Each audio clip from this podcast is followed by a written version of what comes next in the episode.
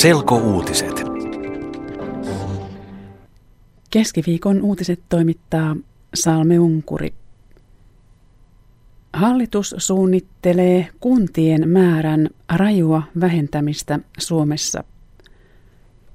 Työryhmä ehdottaa, että Suomessa on muutaman vuoden kuluttua vain 69 kuntaa.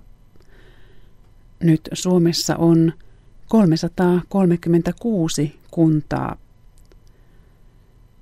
Työryhmä sanoo, että jotkut kunnat ehkä pakotetaan liittymään yhteen.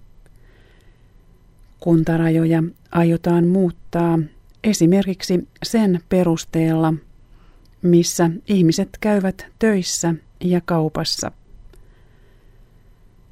Kuntia halutaan yhdistää siksi, että sillä tavalla ehkä säästetään rahaa.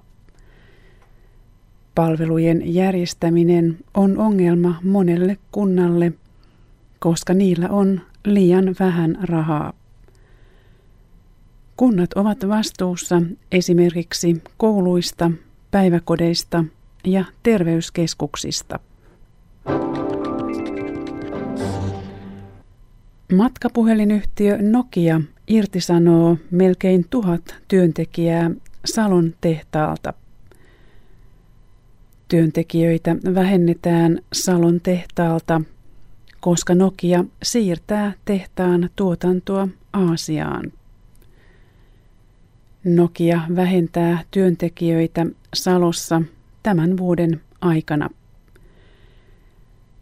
Salon tehtaan työntekijät ovat järkyttyneitä Nokian päätöksestä. Salon tehtaalle jää ehkä 600 työntekijää, jotka keskittyvät älypuhelinten valmistamiseen. Ammattiliitto Pro tuomitsee Nokian irtisanomiset.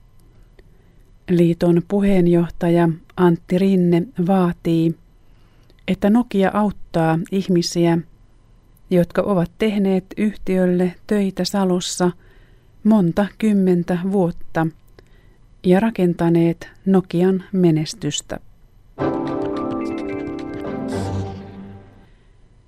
Suomen armeija lopettaa kuusi yksikköä eri puolilla Suomea.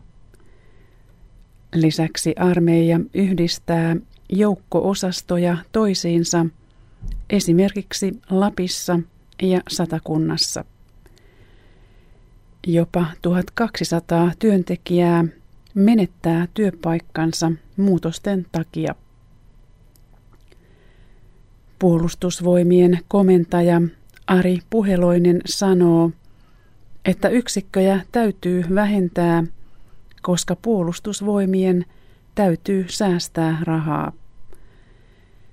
Lisäksi armeija kouluttaa vähemmän varusmiehiä kuin aikaisemmin, koska nuorten miesten määrä vähenee Suomessa. Puolustusvoimat haluaa olla varma siitä, että rahat riittävät tulevaisuudessa toimintaan ja uusien aseiden hankkimiseen. Kylmät säät jatkuvat Euroopassa.